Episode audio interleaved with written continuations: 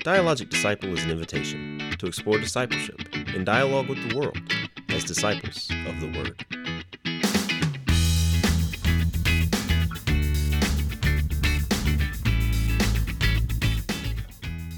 Hello, and welcome to another episode of the Dialogic Disciple podcast. My name is James Johnson, and I'm here as always with my good buddy Nick. How you doing, Nick? Nick Houston, I'm here. I'm doing well. Uh, you're doing well. That's good. We have a special guest with us today, Reverend Doctor Reverend Bill Burch. Bill, how are you doing today? I'm well, James. Thank is it you for Dr. having me Reverend back. or Reverend Doctor? if you're going to be formal, it is the Reverend Doctor. Okay. When do you become the good Reverend Doctor? Is that I think that's a different tradition. that's a different tradition? Okay. All Is right. that right Reverend in the same category as good Reverend? yes.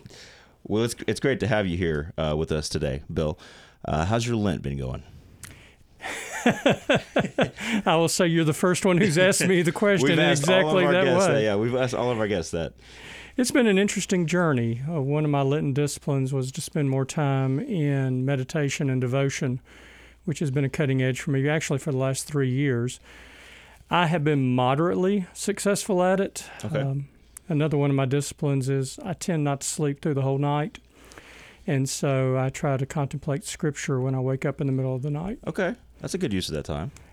And it sometimes helps you fall back to sleep as well. Depending upon which scriptures you're looking at, I, I would suggest numbers if you want to fall back to sleep immediately. One, two, three, four. Do you want to? Uh, so you said you've been focusing on your meditation and and kind of thinking through scripture, I guess. And do you want to say anything about like how do you, what's your process for doing that? A couple of ways. First of all, I did some reading on what meditation looks like, both just generic meditation, but also what that looks like in the Christian tradition.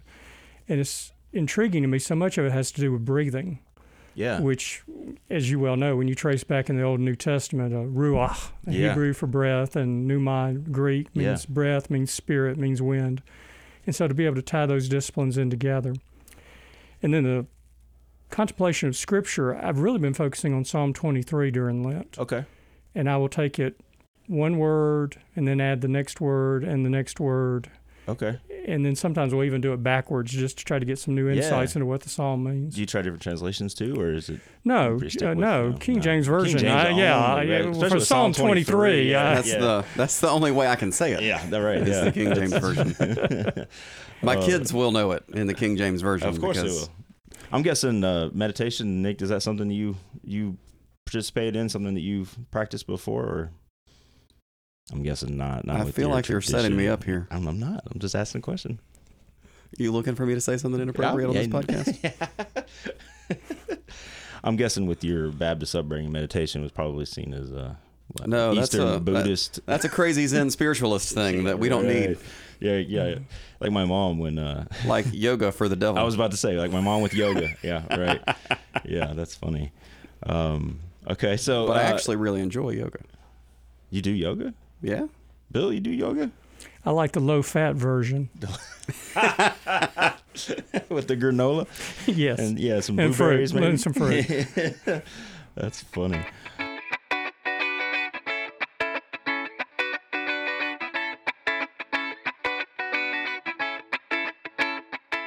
We are uh, just finishing up Good Friday, and uh, not Good Friday. We're just finishing up Holy Week, um, and we'll be talking a little bit about what is happening uh, in the devotional as far as this week has gone. As we're getting now, we're here at the end. We've reached the end of our journey that started all the way back in Advent, really.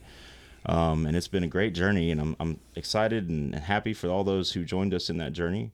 But before we get into that, just uh, some discussion on on what this week means uh, to you guys personally, and what it means to us as a church. This is this is the big week, right? This is our big week. Uh, probably, I mean, arguably, the most important week in the church calendar.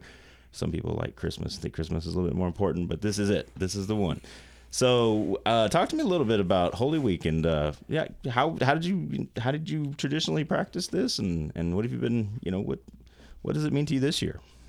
Well, we touched on this a little bit, I think, in a past podcast, but Mm-hmm. you know, Holy Week was all about the Easter cantata for me growing up. Yeah, Like that was the week leading up to Easter was, you know, maybe the weekend before, you know, you'd have the huge choir cantata, passion play, um, Easter egg hunt. yeah, You know, that was the that was the liturgy of my upbringing. Yeah. so, uh, do you have a like? I was trying to. I was talking to somebody earlier this week, and I was mentioning the cantata. I was saying, you know, that's what we did growing up uh, for both Christmas and for Easter. Mm-hmm. But I could not come up with a succinct definition of what cantata means. Like, I just music is, you know, that's when we went and watched the choirs sing, and maybe put on a little show or whatever. But is that it? I mean, is that is that a good definition of cantata? Can we just?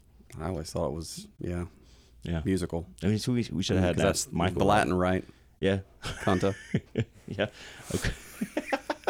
Where's Michael Devine when you need him? Yeah, I know. We need another fact, Michael. Oh, that's funny. Phone a fact. We should do that. Let's just text him Let's real call, quick. Let's just call him right now. Uh, that's funny. So, what about you, Bill? Growing up, what was uh, Holy Week like for you? Easter egg hunt as Yeah. a child was the Mhm. big thing, and then as I became a youth, sunrise service. Mhm. We lived down in Decatur, and the youth, along with some of the church, would walk walk over to Mathis Dairy Okay. and have the sunrise service there, and then That's come back to the church for Sunday school and normal worship. Okay. That's great. I do remember the Easter egg hunt was a big deal. I remember we did it at uh, somebody uh, in my grandmother's church.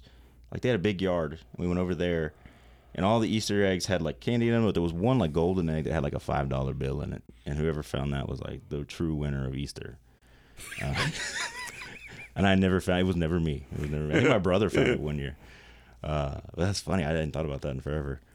Um, I, I remember Why- sunrise sunrise service too. I think we did that as well. Why did the church go to the dairy for the sunrise service? I really don't know. Now that you ask that, I grew up at uh, Columbia Drive Methodist, Mm-hmm. which is on the outskirts of Decatur near I 20. And Mathis Dairy was part of the community. I mean, we it was back in the day when we got milk in the little glass jugs that the guy brought by Oh, there was a the milkman. break of dawn. Yeah, absolutely. Wow. That's awesome. And I didn't think you Rosebud was that the old, cow. Bill. No, I am. Rosebud was the cow at Mathis Dairy. You'd go visit at a school field trip, and they'd squirt milk in your mouth straight from the udder, unpasteurized. There's Ma- probably 14 laws against that now. That probably explains a lot about my generation. Easter must have been really difficult during the Depression. I, I, I just don't know. we had one egg, and we hit it over and over again. Uh, and you still couldn't find them all. That's right. Did you guys Isn't that the story of Easter egg hunts? Did you guys do the the coloring of the eggs, the, the with the little Dyeing the eggs. Yeah, eggs? dyeing the eggs. Yeah, yeah, we did that. Mhm. That was a big deal, and uh, I think PETA has outlawed this now. But it was back when you could also get the chicks Oh yeah. in different colors.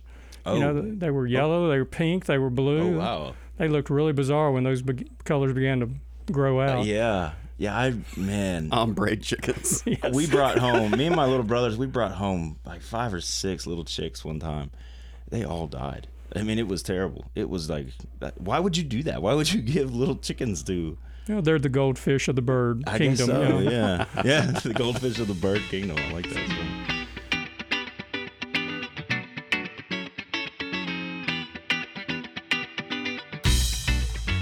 Uh, what does this? What does this week mean for? I mean, I think this year's a little different than obviously last year, um, and, and years we- before. Actually, to have Yeah. an Easter service in person. It's gonna be amazing. I, I'm so excited, like to actually do Easter this year, uh, since we didn't get to do it last year, and to have people in the building and to have an outdoor service. You know, assuming I hope I hope we can do that if it doesn't rain or whatever. Um, but what is it? What is uh What does this week take on for you guys this year in particular? Uh, what does it mean for us as a church? You can take time to answer. We can I- edit I out all took the the silence. last one first. It's interesting. Just Holy Week in general for me becomes. I experience it on two different levels, personally and professionally. If I can use the word professionally, Absolutely, yeah. personally, it's extremely meaningful, and I think it becomes more meaningful as the years go on, and you rehearse the events, not just of Palm Sunday skipping to Easter, but also every day in the significance. Professionally, it's busy, as y'all well know. We're meeting in worship team today. We're planning six services for Easter Sunday, Holy Thursday service, Good Friday service, uh, plus just the normal work of the church.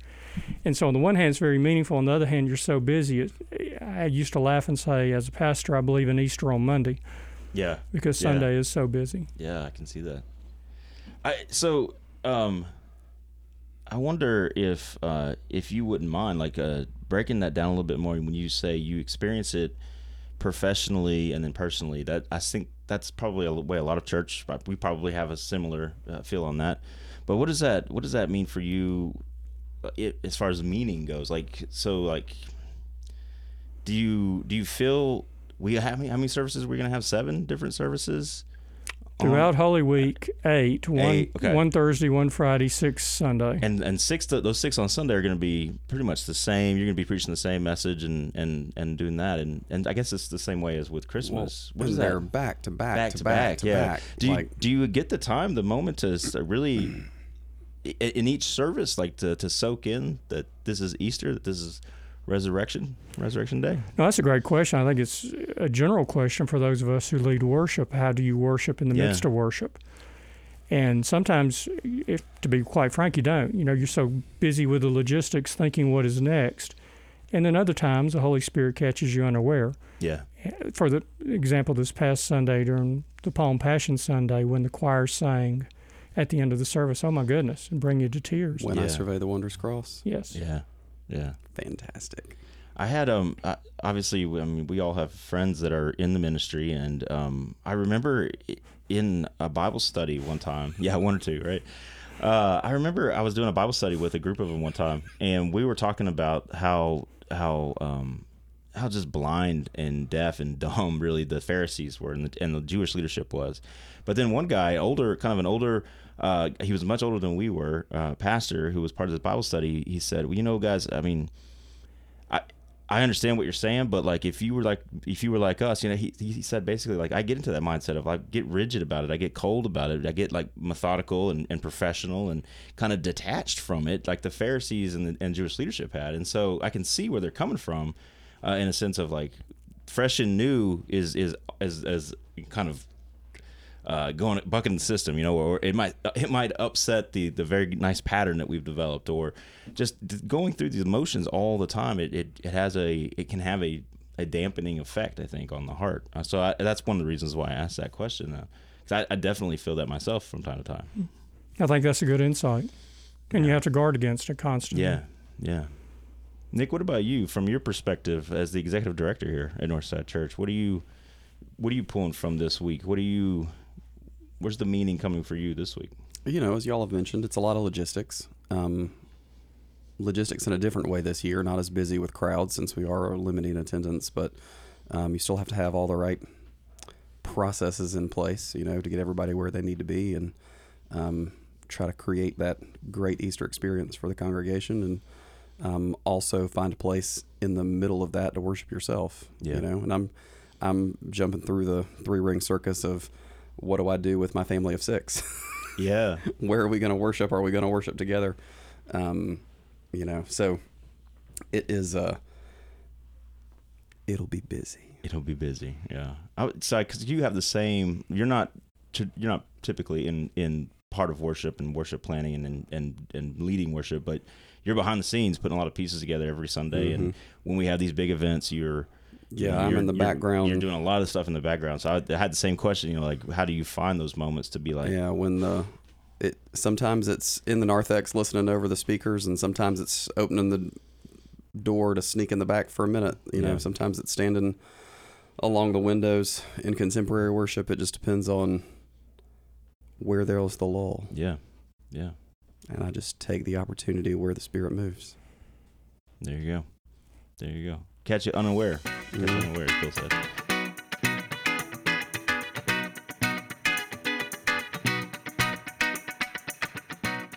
Well, as we talk about uh, Holy Week this week, we have this devotion that we put together here at Northside Church, and uh, we've been following the story of uh, the Exodus and exile during Lent. And as we come here now to the end, we are talking a little bit about the.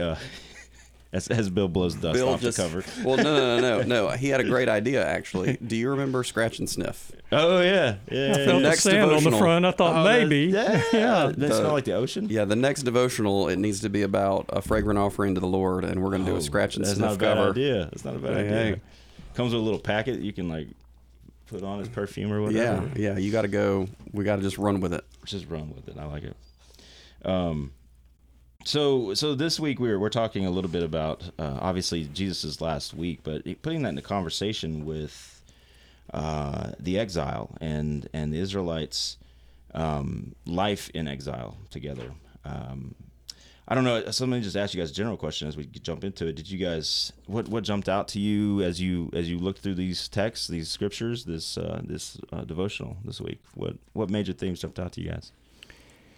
For me, it actually recalled a very poor sermon I wrote in seminary. That's not reflecting on your writing, but on my sermon. and I remember trying to put together a sermon that paralleled the Easter story with the Exodus story. Okay. And of them approaching the Red Sea, and that's death for them, and then God opening the Red Sea and trying to parallel that to the cross and the resurrection. Yeah. yeah. Which in my mind mate, was brilliant. In execution, just not so much. But then to lay aside that the exile as well, I, I think there's there's multiple dimensions to that. Yeah. Each story informs the other. Yeah, I think that's right. And as you've said, they're prototypes for one another. Yeah, I think that's right too. I, I like to call it the big uh, the big three E, right? So it's you know ex- Exodus, exile, and Easter. These three events kind of are, are all tied together. I think in Scripture. Copyrighted Dr. James Johnson. That's, that's right. I had to work on that name, made it more flashy. Um, so so let's let's talk about that for just a minute then. Um, as we as we kind of reflect back on Exodus as well, um, I think a lot of Christians don't see the connection between the exile and and Holy Week or or Lent or the resurrection. Um, and I want to talk a little bit about one. That's kind of what we've been trying to do in this devotional. But uh, as we now approach this final week, um, what are some of those connections? You know, what are some of those things that do um, make this story one big story rather than the Old Testament and New Testament. What do you guys What do you guys think, Nick? What do you uh, You've been with me on this journey for the most part. I mean, I think that the the parallel you make through the course of the week um, of God's promise to redeem His people, yeah. He follows through. You know, the exile does end; the people do return to the promised land, and we have a promise in Jesus Christ fulfilled um, that we are the people of God. So, yeah. I mean, it's laid out there pretty hard. It's laid out there pretty, pretty hard, as he says. Um, okay, all right. Bill, do you have any any further thoughts on that? No. My answer is no. Um,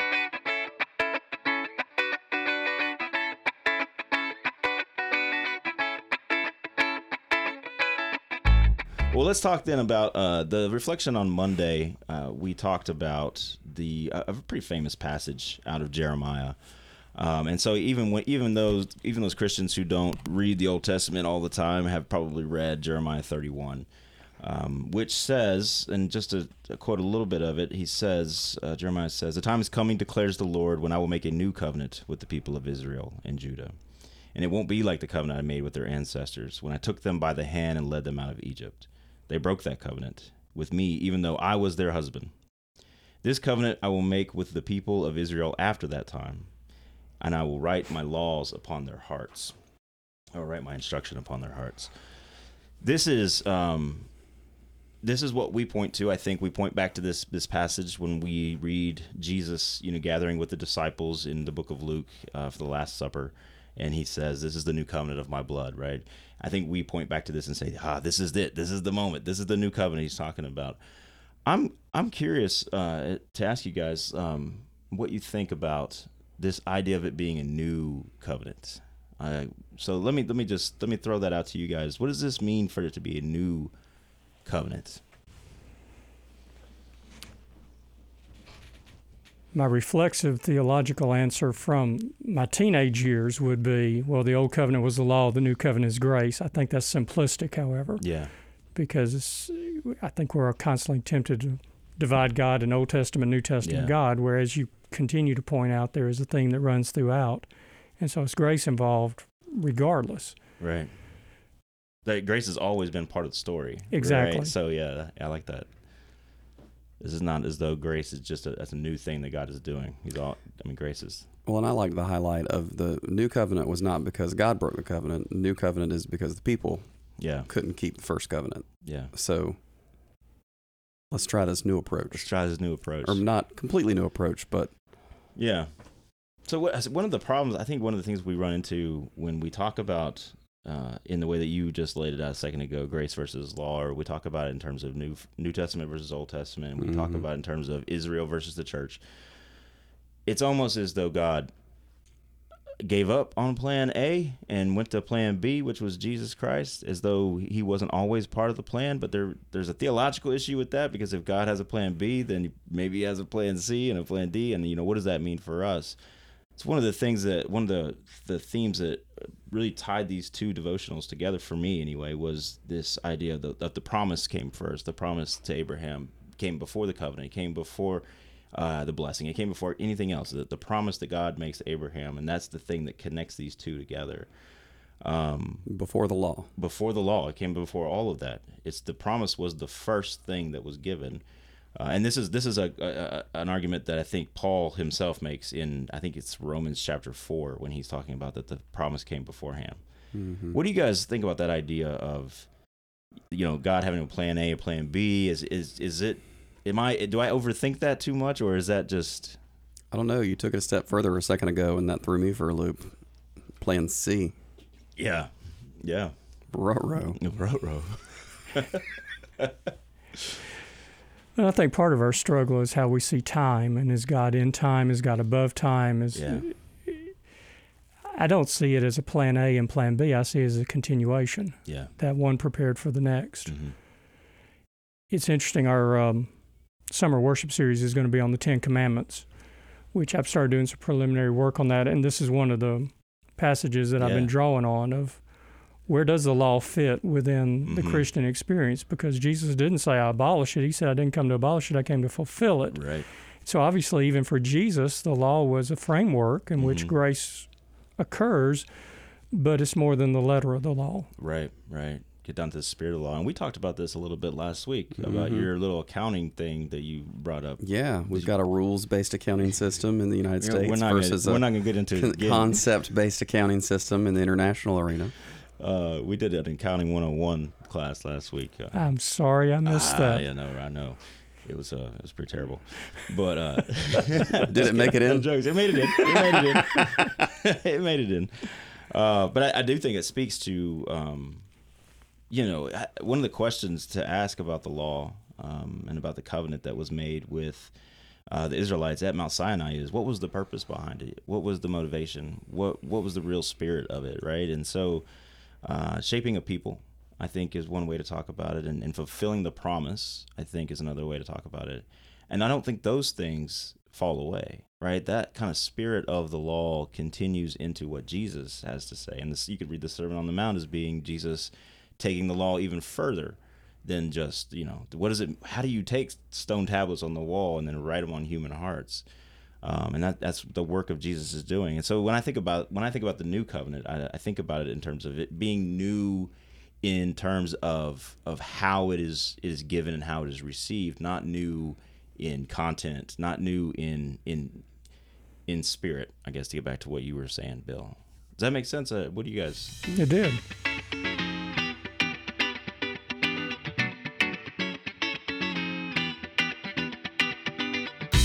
I got a rabbit trail for us. Let's go.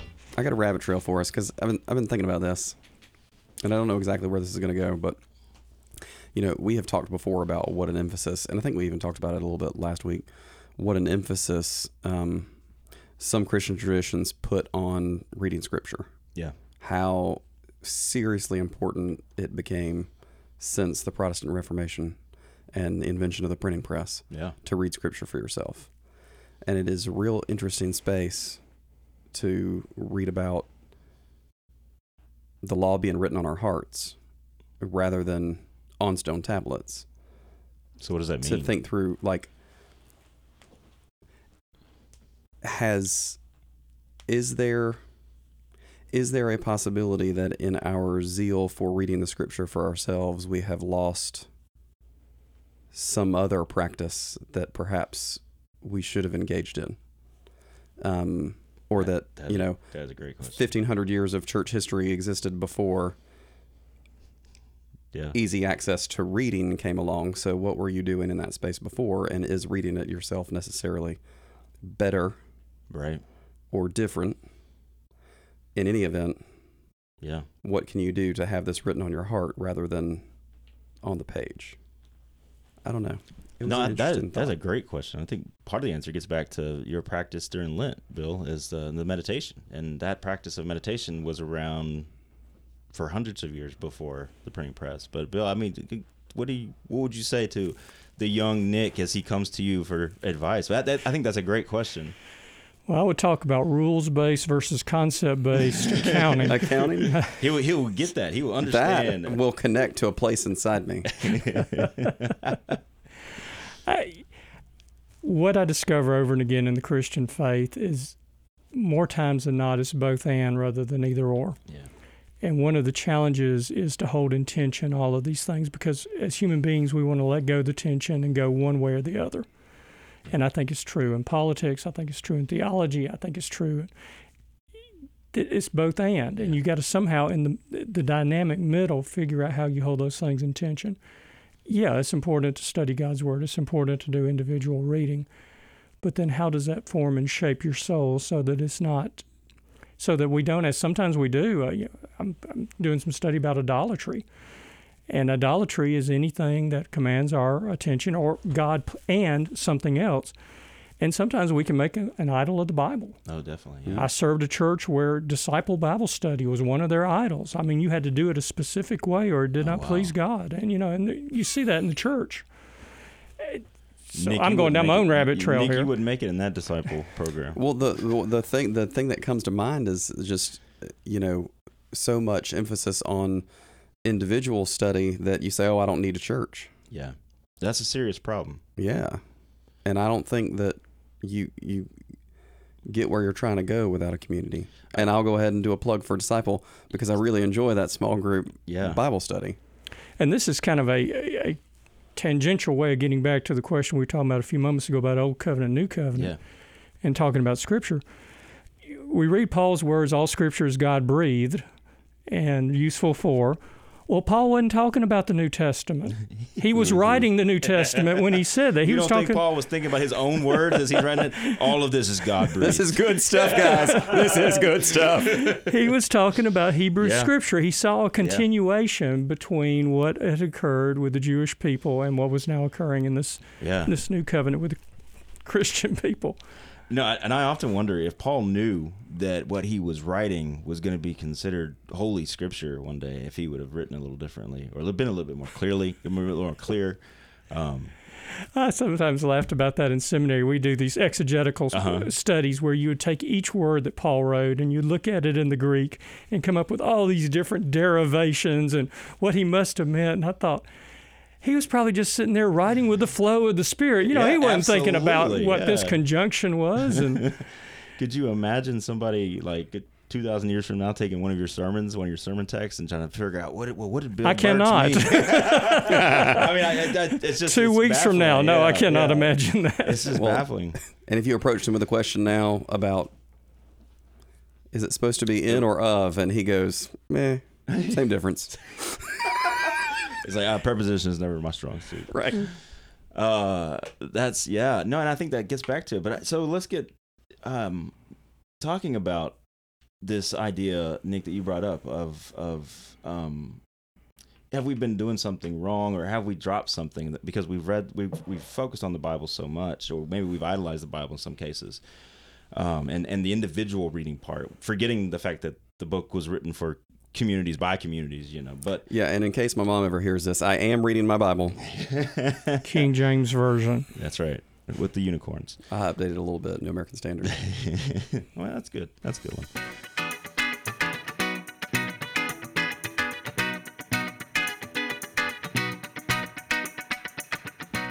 If, if God, so if, if this in the new covenant that he's talking about here in Jeremiah, if God is trying to move this the law from the stone tablets to the human heart, what does that mean? What is it that he's actually? That's all metaphorical language, right? But what is it? What is God actually, or what is God saying through Jeremiah here? What does it mean to move from the stone tablets to the human heart and and maybe that'll help us answer the question about whether or not we're we've left something behind, a practice or something that we've left behind that that we might need. The image that immediately comes to mind is relationships we have with one another, whether it's marriage or parenthood or Mhm. friendship. If you truly love the other person, yeah, there are things you do because you ought to do them and you should do them and you promise to do them, but you also do them because you want to do them. Yeah. And to me, that's the difference. The letter of the law is, yeah, here's here are the boundaries, here are the things. These are no trespassing signs. Don't go past these because somebody's going to get hurt. Yeah. But that ultimately we express our love to God because we want to. Yeah. That it's a part of who we are, a part of that relationship that woos and calls us. So you see that the writing on the human heart then is is about shaping our motivations and intentions and our- our, Absolutely. desires, right? Yeah. I like that. I like that a lot. I like the I like the way he explained that. Yeah. That was Yeah. good. Not have to, but get to. I might reuse that. So if if that's if that's what it is, and I I, I think that's right. I, what are we not doing that's that's helping us? You know, that's that is that's keeping us from doing building it like that. You know, so reading scripture by yourself is not going to help you.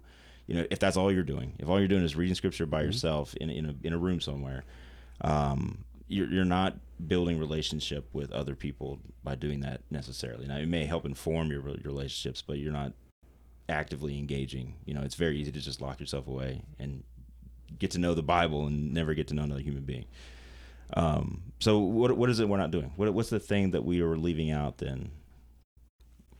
Or are we? I mean, I'm mean, putting it into practice.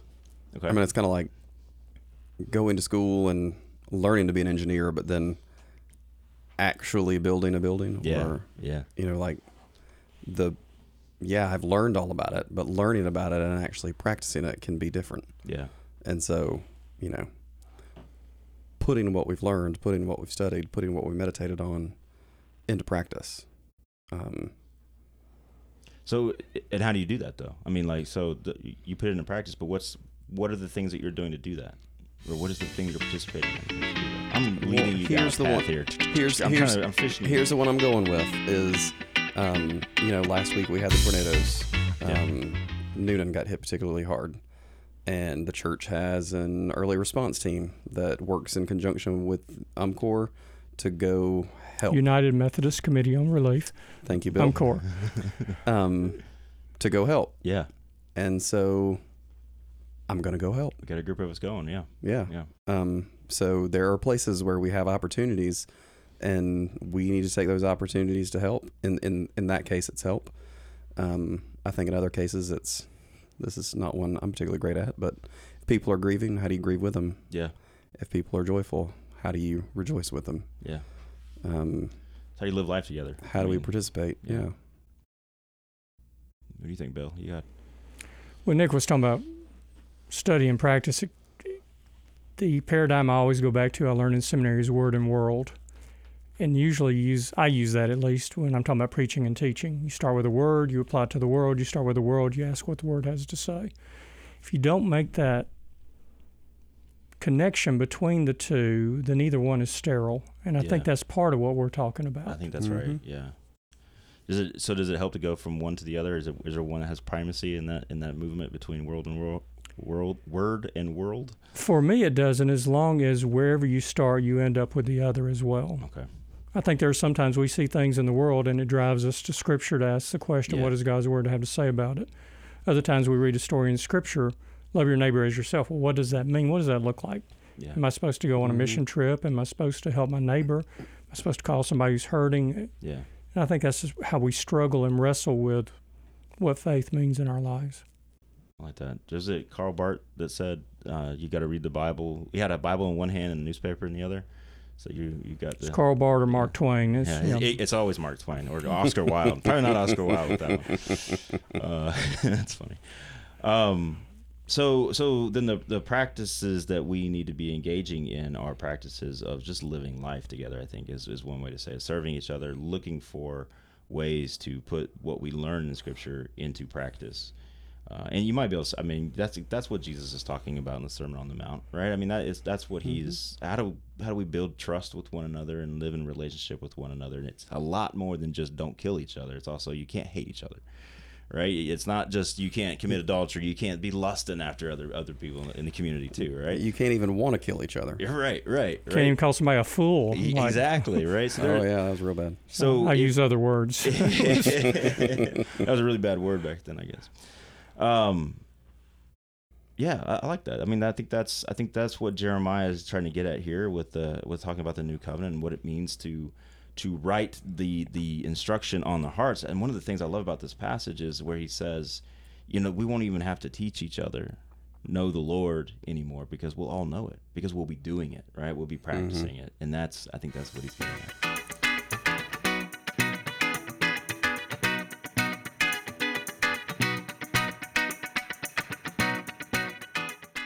One of the things that came to me as Bill was talking, um, with the instructions that are on your heart, there is a, whether that be, you know, going on a mission trip or, you know, being a minister to someone, how are those instructions different for each of us? You know, as the Spirit moves, as we have our gifts and our talents, you know, um, there are things that uh, James is going to be called to do and Bill's going to be called to do that are not going to be suitable for me, and vice versa.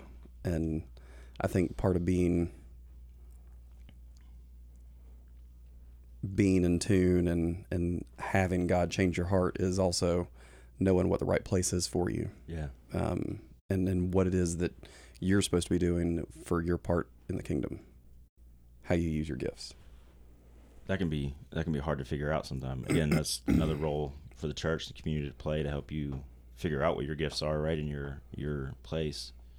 Um, No, I think that's a good insight. And I think the majority of time, the Holy Spirit's wanting to pair our passion, our abilities, our gifts with the world's need. Sometimes, however, I think God's just waiting for somebody to show up. yeah, It's uh, whoever comes in the door. you know all these other people had those gifts and that Right. passion. They hadn't come. Right, yeah. And somebody's got to teach a second grade Sunday school class this coming right. Sunday. Sometimes God calls the equipped. Other times God equips the called. That's right, though. I mean, I think that's absolutely right. Um, and I, I so I think that's part of the freedom of Christ. I think this is part of why the how we receive the law and how it's given to us, how we receive the instruction of the word, um, is is is different in the sense of, and maybe this was the problem with the law was that the law seems to be very rigid. Like you do have to just plug into wherever the law tells you to plug into. You have to do the things the law tells you to do.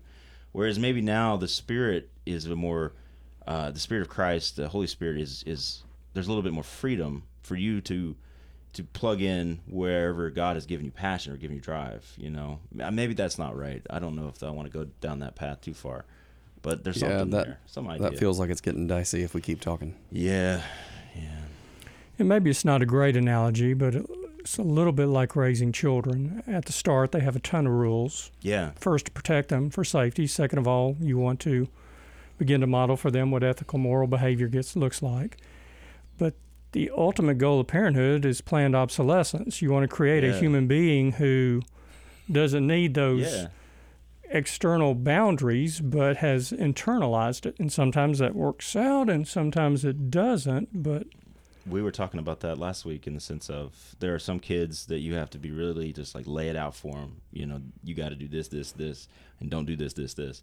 Uh, and there's some kids you're just like, look, just don't be, don't be an idiot. Yeah, you know, I, I trust you, right? So there's also, I think, a level of maturity there too. So you, you know, someone like Jesus Christ, who is the Word of God embodied, has the maturity, obviously, and the and and the the the Spirit upon him in such a way that he can choose to break the Sabbath in order to heal somebody. It's because the the law itself is not, you know, is not made for, uh, you know, man isn't made for the the law, but the law is made for man, and so you can. You with maturity, you can begin to make some decisions that aren't just tied to the, the the the text itself, the law itself, whether you're talking about the Old or New Testament, uh, that the Spirit of God can allow some freedom there. Does that make sense? I don't. I had a I flashback yeah. a moment ago to Dr. Ferrol Sams' novel Run with the Horsemen. It's about this young boy growing up in the 1930s South, and his father says, He's a good boy. I just can't think of enough things to tell him not to do. I feel that. Yeah, you got a couple of those in your house, don't you? Well, it's just amazing the stuff that I've had to say over the years that it never occurred to me I would have to say. Right.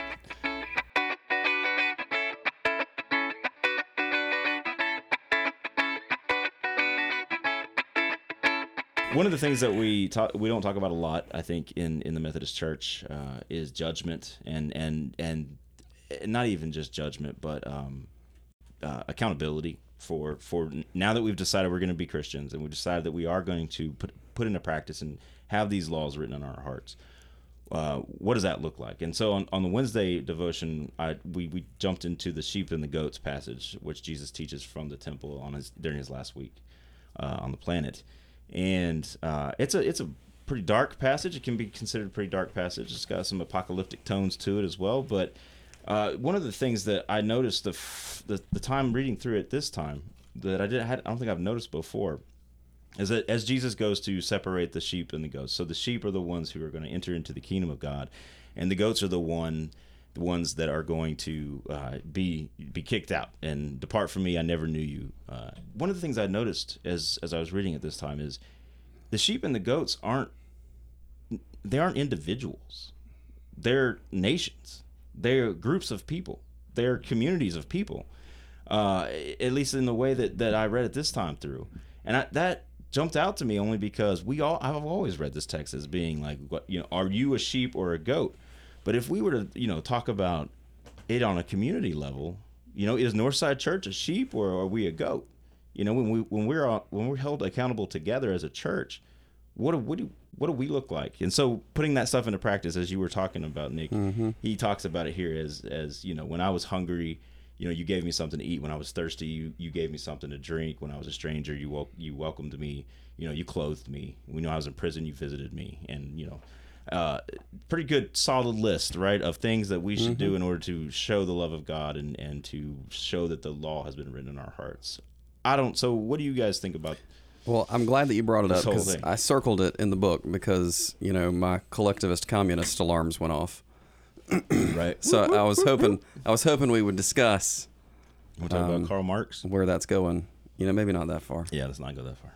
All right. So, what do you think? Same kind of thing. Like I had never the way the when it says the nations will come to him to be judged, it doesn't say he will separate the nations. It says he will separate them. So, like, did you take this back to But them is is a, is, is directly referring back to the nations. back to the nations? yeah, So yeah, I mean, I always assumed that was just a large gathering of the people, yeah. but then the people were going to be picked out. divvied out. Yeah, and, and certainly and certainly that's one way to read it, right? So I'm not I'm not in any way saying what I've suggested here is the authoritative way to read it, but, I think it's just for the sake of conversation, Well, I think it's interesting to read it like that because I think that would also line up more with with how Scripture talks about judgment. You know, when when Scripture talks about judgment or uh, or this kind of final, you know, when God makes the final decision about who's who's in and who's out, or when God, you know, whenever that moment, that last day happens, it almost always talks about it. Almost always talks about it in terms of nations and communities and groups. When we're talking about Israel being exiled, they're not it, they're not exiled as individuals. They're exiled as a community of people. And surely not every single person that went into exile was unfaithful. In fact, we know that Ezekiel, one of them, wasn't. Ezekiel was a good guy. So I'm I'm curious as to whether or not that has any impact on how we think about it as Northside Church. I will certainly say American Christianity is focused on the individual.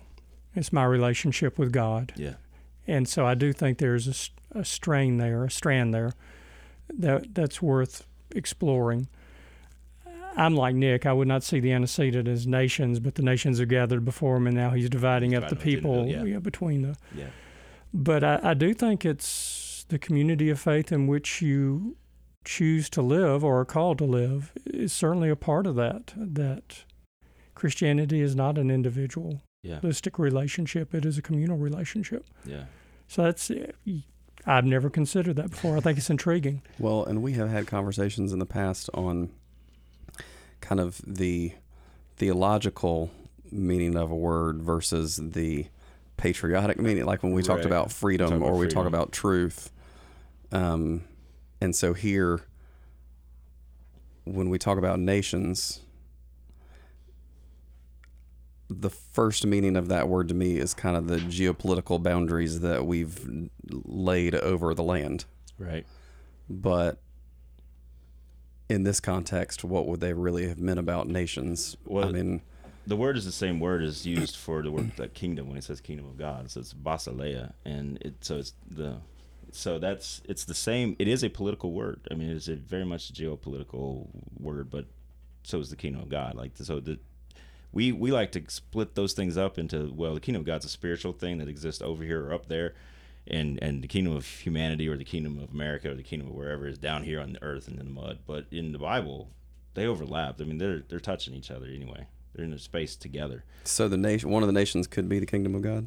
I think that's what's being decided. Who is part Ah. of the kingdom of God, right? So, um, and like I said, it can be read. It can be read, and it has been read in the, in the individualistic sense. Oh no, we're reading the earwave for a But little it, bit here. but it, just to play with that idea, I, I, I just think what it does is something that we need more of, which is it it challenges a community. Um, let's say let's say we think about Northside Church as as being one of those nations. It challenges a community of people who are decided they're going to be together and, and live life together, whether they're going to do that as a church or, or a, a social club or whether they're going to do it as a, a whole nation, however, the, however the, whatever group you want to talk about. a city, a county, a, A city, a county, whatever. Right? A group of people who are intentionally living together and sharing life together to be accountable for each other because they're going to be judged together. And that that just opens, I think, a whole different way of thinking about well, what's my responsibility now to the church? It's not just to make sure that I'm being the best Christian I can be, but it's also to help my brother and sister walk faithfully as well, and to allow them to help me. You know, it's it's about being uh, open. Um, it's about being willing to see where we need to improve and to be able to see where we need to grow. And it's about being the body of Christ and playing the role that I have to play, but making sure that the body is healthy together. I don't know, maybe and maybe For those of us who hated group projects in seventh grade, that's kind of a frightening thought. it is. It is. Yeah, the church is just one big group project. okay, we need a new T-shirt. Well, and you're talking a little bit about the difference between the visible and the invisible church. Yeah. And uh, if you think about a Venn diagram, circles overlapping, like you were talking about, if one circle's the church and the other's the kingdom of God, you know, optimists think they overlap each other, that they're the same, and pessimists say they don't even touch. Yeah, And the reality is they probably overlap. yeah. Hopefully, Probably right? some folks that we don't identify within the life of the church that are a part of the kingdom of God, and Yeah, maybe vice versa as well. Yeah, that's maybe a good way to think about it. I've I've thought about it as as uh, the Venn diagram being like one circle is like the kingdom of man or the kingdom of humanity, and one circle is the kingdom of God. And the church is supposed to be that place that overlaps in between two, that participates Yeah. in both, right? Um, That's a great way to look at it, yeah. But um, but the idea that there are people outside the church that are part of the kingdom is not is not foreign to to Scripture either. So But they'd be better off if they were at They Northside should Church. be, right? Absolutely, absolutely.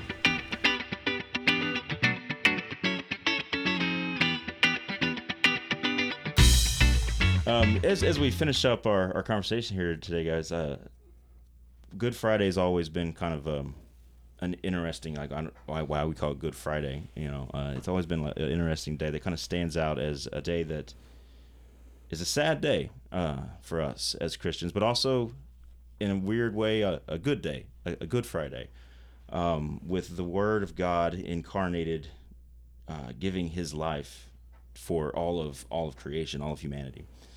Um, the way that I reflected on it here in the, in the devotional was to talk about in terms of of the fact that that Jesus is the Word of God who has, you know, the first sacrifice that God makes is to become an exile Himself. God becomes an exile, exiles himself from God to become a human being. And that through his obedience, the cross becomes the, the result of that. So we God sacrifices to become one of us. And then our response to that sacrifice is we kill God. We silence the word, or at least we try. And for a moment, we do. Uh, what do you guys? What are your reflections on what Good Friday means to you, or or or any response to this stuff that I wrote here? But what are your what do you do with this day? What does this day mean to you? I found your weaving together of the first chapter of John and second chapter of Philippians. Pretty neat. Yeah. Yep. Why? Um,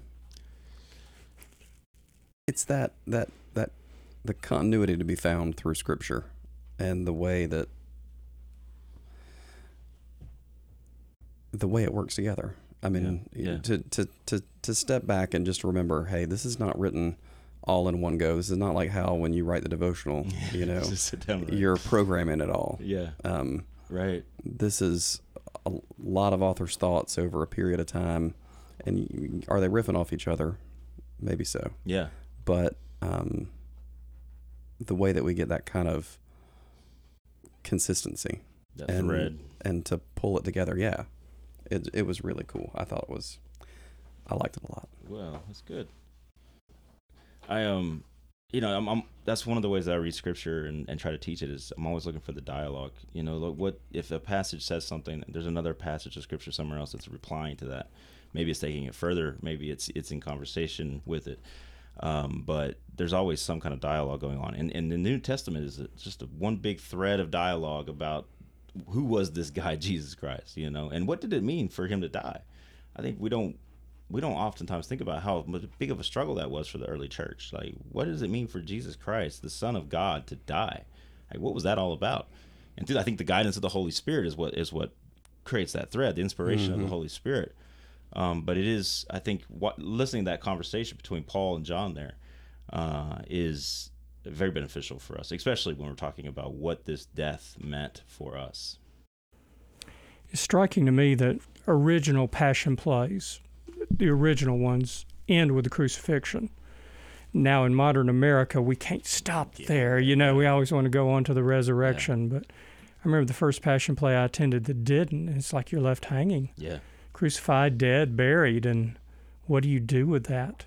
As I said Sunday in the sermon, I think people, for the most part, want to skip over it yeah, and how do you understand the cross and there's so many different understandings of uh, what occurs at the crucifixion substitutionary atonement and uh, ransom you know the whole thing all different ways of interpreting the cross.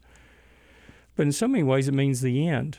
I mean it, it everything is ended at that moment. Yeah. and it's i think you need to live in that space for a while before you get to good or to easter sunday. I recall a tragic, tragic funeral in West Point, which occurred on Holy Saturday.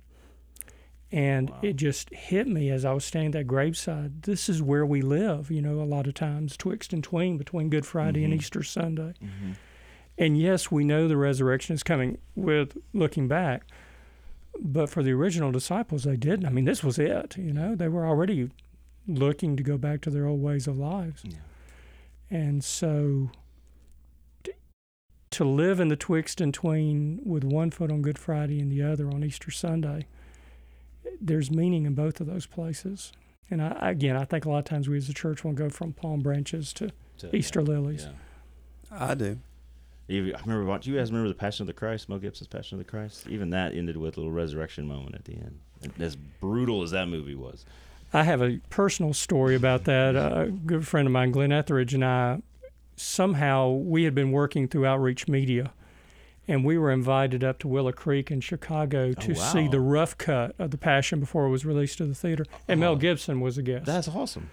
and I remember, of course, Mel Gibson has his own set of beliefs and, and some issues as well. But I remember somebody who was a moderator asked the question, you know, this is such a blood soaked film. Did you think that much blood was necessary? And I remember Gibson said, every drop. Wow. And I was like, oh, okay. That's, uh, And that's why I've never seen that movie. It is intense. it's, it's intense. It's rough. intense. There's a scene, I, I think about it now. It brings me to tears. And I showed it once at church and I Yeah. never did it again. Um, of Jesus carrying the cross and stumbling along the way. yeah. and Mary, his mother, watching, and she's having flashbacks to when he was a child, falling down and, and hurting his knee. Here, right? We did that here just a couple years ago. I think so. like Yeah, it's, it's Yeah, such a powerful scene. I mean, It it's is. evocative, it's poignant, but oh my goodness, it tears tears your Yeah. tears your heart apart. Whew. Well, this will be this will be released. Um, this podcast will be released on Saturday, so Black Saturday or, or Holy Saturday, as we call it. In the devotional, we just made it. We just blacked it out and said Jesus Christ is dead. The Word has gone silent. And I think it speaks to what you're saying right there about that funeral that you did. You know that that's idea that this is it, and this is where the Israelites were when they ripped into exile. This is the end of the world. Um, in that moment, I, I want. I just want to encourage people who are listening to this uh, to take the moment to sit with that for just a just a little bit, um, and really reflect on what it would mean if you had been a disciple of Christ and he's gone, and you didn't really understand that he was coming back. Like they clearly they, they were not the smartest people in the bunch. They didn't understand anything like that. And what would it mean to have had all that hope, to begin on Palm Sunday with all of that celebration, and this is where it ended up.